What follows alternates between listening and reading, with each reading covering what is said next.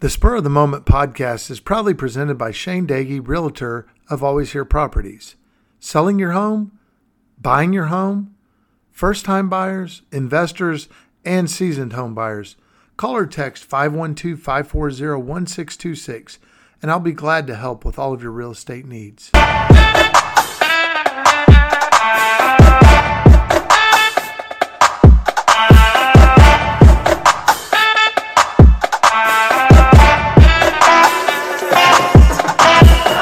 Ladies and gentlemen. Welcome to the Spur of the Moment podcast. I'm your host, Shane Dagey. And I'm your co-host, Drew Daggy. Welcome to episode 102 of Spur of the Moment. Episode 102 coming straight from the Simonator Studios in the heart of Texas. The Spurs got bit by CJ McCollum last night as he scored 40 points as the New Orleans Pelicans topped the Spurs by a score of 126 to 117. A lot of good things happened last night. I thought uh, Jeremy Sochan really showed out, had a great game. Uh, you know, the Pelicans were missing Zion Williamson, Brandon Ingram, and Larry Nance Jr.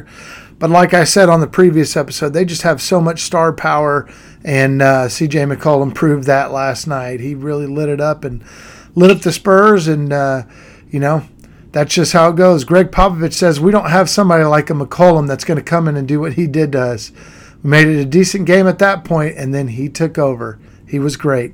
So that's Pop's fault, uh, thoughts on last night's game and uh, a little bit of my thoughts. Drew, what were yours?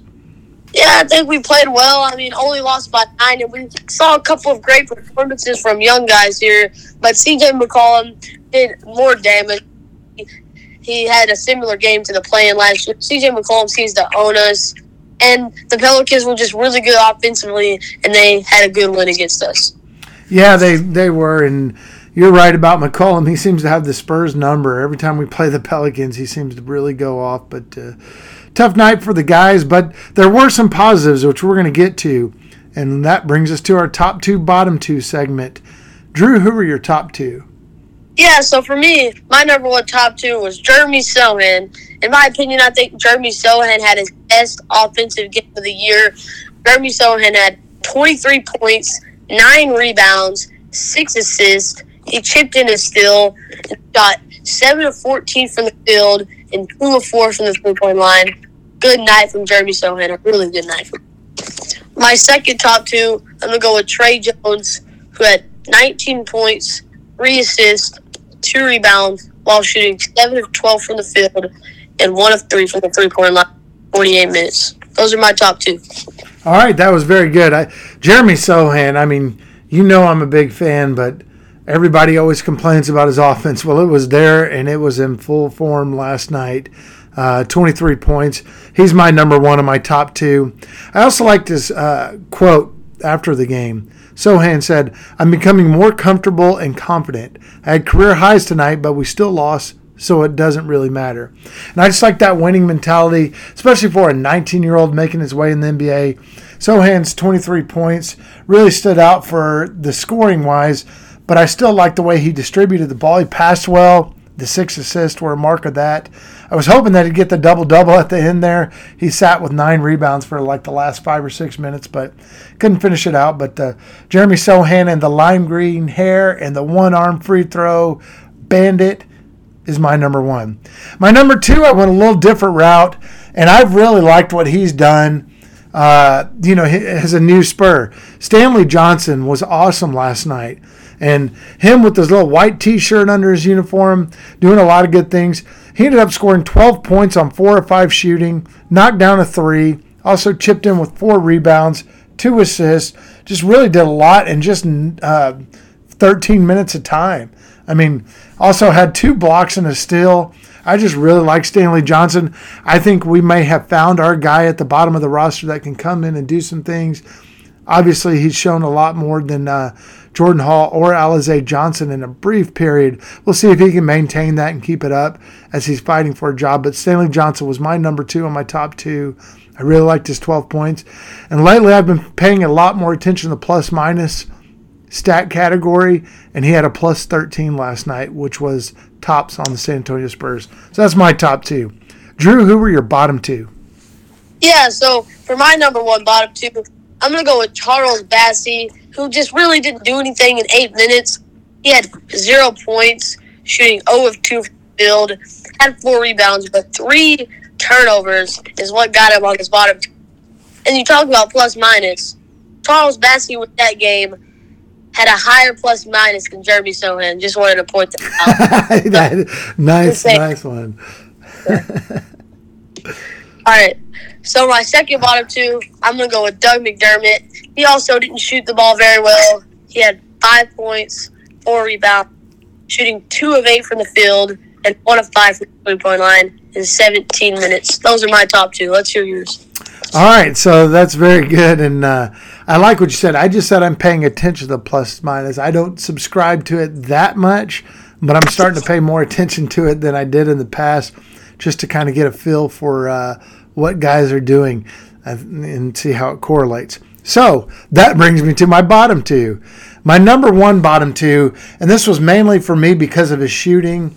Uh, Devin Vassell, he was four of 13 shooting, and uh, just that inconsistency with his scoring is the reason why he's number one on my bottom two.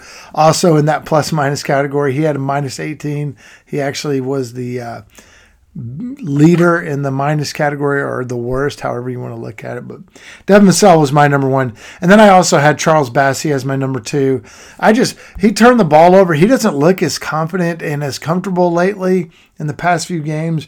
I don't know what's going on with him. And, you know, I always talk about the rigors of an NBA schedule. And maybe that's getting to him. I don't know. But uh, Charles Bassey was my number two on my bottom two. All right. So that moves us to the next segment of our show called Question of the Day. Remember, you can always text your questions at 512 540 1626. Tonight's question comes from Simon in Brady, Texas. Simon's question is a start one, bench one, cut one, and he took a little different angle on this. So, start one, bench one, cut one, Drew, Charles Bassey, Isaiah Roby, and Stanley Johnson. What you got? Wow, that is a bunch of I think very similar players. But right away, I'm probably going to start Isaiah Roby here. He did have a good game, but I think he shows the most potential. So I'm going to start Isaiah Roby. I'm going to bench Charles Bassey, and I'm going to cut Stanley Johnson. Very, very, very, very close, but that came up with. Yeah, that was a good question by Simon, and uh, he, he I, I really like it.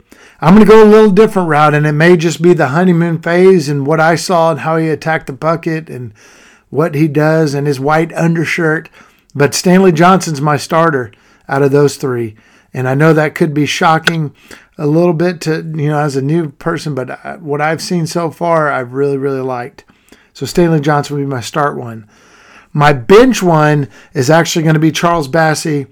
I really like Bassey, and I think he's uh, basically a good depth guy, good depth post guy. Even though he's going through a hard time now, I do think he's a quality NBA talent. And lastly, Isaiah Roby's my uh, cut one. And I know this may be shocking. I was really excited for his signing from the Oklahoma City Thunder this offseason. But honestly, he, to me, he's yet to live up to his potential and uh, just a, a, lot of inconsistent, a lot of off night outings. And so Isaiah Roby would be my cut one. Thanks for your question, Simon. I really appreciate it. Now it's time for the segment of our show, This Day in Spurs History. Drew, what do you got for us? Yeah, so today we're going to dial back to December 22nd, 2014, where the Spurs battled a really good opponent in the Los Angeles Clippers the Spurs ended up getting a win against the Clippers, 125 to 118. A good battle. A leading scorer in this game, Tony Parker, with 26 points and four assists. Our second leading scorer was Tim Duncan, who had 21 points, 12 rebounds. We had Danny Green with 11 points and five assists. Coming off the bench, we had Boris Diaw, who had 23 points, six rebounds, and Manu Joe Ginobili finished out the double digit scores with 19 points in assists. The Spurs getting this win improved their record to 18 and 11 in the 2014-15 season. All right, thank you for that. And that's a good one because that comes on the heels of Tony Parker and Gregg Popovich being nominated for the 2023 Basketball Hall of Fame class. So thanks for that throwback in time and uh, the Tony Parker drop on that one. Hopefully he gets in. All right. So now it's time to preview our upcoming game, and man, we've got a tasty one coming up for the Spurs as they travel to Orlando to face the Magic. The Magic are sitting with a 12 win, 21 loss record, and the Spurs have 10 wins and 21 losses. Spurs are fourth in the lottery standings. The Magic are fifth in the lottery standings. This game is going to go on Friday at 6 p.m. Central Time. Drew, what can you tell us about Orlando and this matchup? Yeah, so this matchup should be very, very good. I'm going to tell you about some of the players at Orlando. Mr. Paolo Banchero, I think he's the front runner for the Rookie of the Year. Um, he's been great, averaging 22 points and six rebounds as a rookie is very, very good. Wagner, who's almost averaging 22, 20 points. Wendell Carter Jr., who's 16 points.